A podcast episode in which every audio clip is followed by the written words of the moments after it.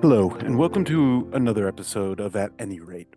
I'm Greg Shear, Head of Base and Precious Metals Research at JPMorgan. Today, I'd like to run you through our latest views on both base and precious metals and why we think the precious metals outlook outshines base. If we look at the prices, what we're seeing in precious metals at the moment is largely a range-bound chop at pretty elevated levels for both gold and silver, with prices really reflecting each twist and turn in terms of the inflation or economic outlook. However, while we think that this sort of churn could continue until the market gets a bit more certainty on what the Fed's rate hiking plans are, we ultimately think the long-term direction of travel for both gold and silver is higher. We don't think either of these metals are overpositioned. When we look at CFTC data, for instance, we're still seeing very middle of the range net length across money managers. And so we don't think that the market is really stretched in terms of its potential, even though we're trading at highs here over the last few weeks.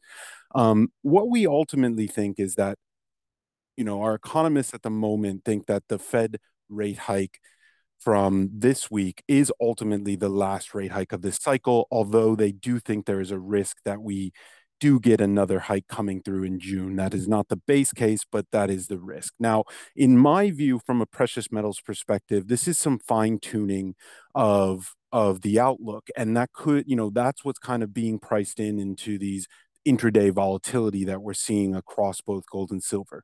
But if we step back and take a longer term view on this, we really do think the direction of travel is quite clearly skewed to the upside.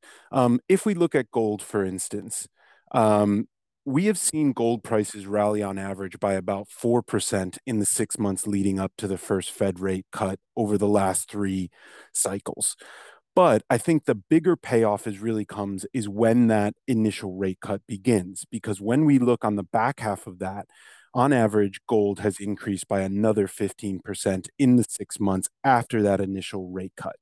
And so ultimately, while we think we can consolidate here, we do think that, in the next couple of months, as we fine tune this outlook, we do think an eventual rate cutting cycle, whether that be in early or even closer to mid 2024 or somewhat earlier as the market is pricing in at the moment, does open up and unleash upside on both gold and silver. And from our perspective, were that rate cutting cycle to become closer into the back half of 23, the targets that we really have when we see that happening is something around nearly $2,200 for gold. So that's almost another $200 upside from where we're trading at the moment, while we see silver prices potentially reaching $28 per ounce. And I think silver, an exceptionally volatile metal here, is something that could definitely outperform in this sort of environment, similar to what we saw over 2010, 2011. I think more broadly as well, there's also a lot of risk catalysts coming up in the near term. If we think about concerns or investor concerns around the U.S. debt ceiling, that is another catalyst that we could see potentially a sharper move lower in real yields, and that driving gold higher maybe earlier than we expect. So, from our perspective, any prices approaching 1950, 1980 from gold really offer a long-term strategic investor good entry levels where we see prices, going over the next, say, 12 to 18 months from a gold price perspective.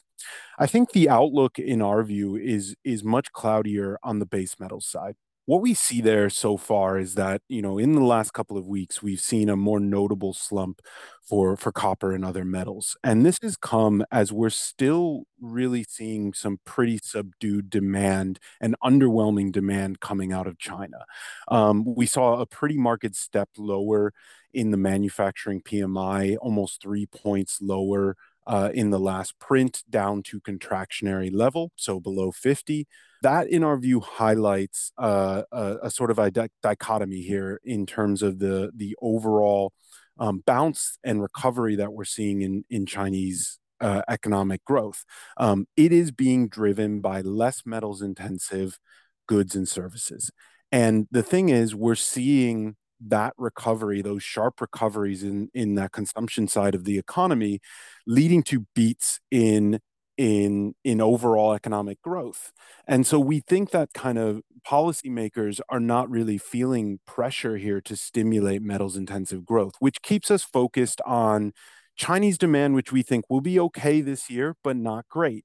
For instance, we have something around 3% growth in refined copper demand and something around 2.5% growth in primary aluminum demand. You know, this is well below what a tops-down sort of analysis would indicate for for the growth potential, given how strong, nearly 6.5% our economists see the overall GDP profile in China this year. And we're seeing it on the ground too. April should be the peak season for base metals demand in China. But we've seen order books, we've seen semi-fabricator operating rates really tick lower in the last couple of weeks. And that's concerning because what that's telling us is that really Chinese downstream demand is not firing on all cylinders. And I think without China in the market and kind of not being price sensitive or selling at the tops of these ranges, it's really hard for us to see a fundamental break higher in copper or aluminum. And so from our perspective, we still think that there is some downside to prices here in the next couple of quarters. From a copper perspective, we think prices trade down towards around $8,200 per ton on average over this quarter. That embeds kind of a view here that we dip down towards around $8,000 per ton. From my perspective, that is a price that is low enough that we could see China industry restocking and view that price as an attractive level to support us. In aluminum, it's more of a cost support argument. We think, demand has been quite weak. We are still seeing some pretty immense risks around supply coming from China, but demand has been weak enough that we saw a very large first quarter surplus that we need to sort of work through over the balance of this year. That leaves aluminum prices, in our view, really susceptible to this more macro risk-off downwards pressure. We still think that fundamental cost support sits something around $2,000 per ton, but we do think we are going to probably probe that in the coming months. So we are somewhat a bit more cautious on both the copper and aluminum outlook, just given the economic uncertainty that we see coming through in the coming quarters. That begins to change for us once we get through this economic uncertainty. But the question really is, and the major uncertainty, which I think is keeping a lot of investors on the sidelines in base metals specifically, is really what is the scope and timing and magnitude of the potential upcoming U.S. recession. Why I say that is because when we look over historical U.S. recessions, the last 6 U.S. recessions, we've actually seen ex-Chinese demand for both copper and aluminum decline by about 10%. We don't have that in our balances because we have a very mild U.S. recession, but I think that really illustrates the risk here in the near term that some of these metals are pricing in.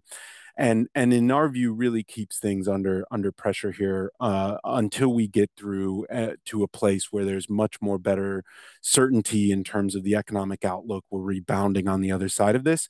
Yes, the other side of this, we could see some very sharp price increases for these metals that are tied with the energy transition, like copper and aluminum. We just think that you really need to ride a near-term wave that's going to be lower in the next couple of quarters. So from our perspective, when we think about the long term, in sum, we do think that gold and silver are going to kind of be in this chop in the very near term. We kind of want to ignore that, though, because we think the ultimate payoff is going to be when we move into that rate cutting cycle and we see upside and the direction of travel for both of those being much higher.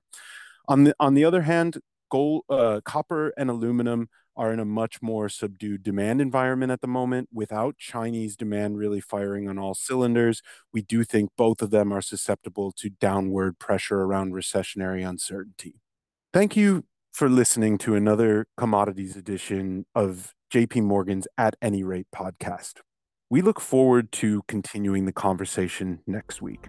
This communication is provided for information purposes only. Please refer to JPMorgan research reports related to its content for more information, including important disclosures. 2023 JPMorgan Chase and Company, all rights reserved. This episode was recorded on May 5th, 2023.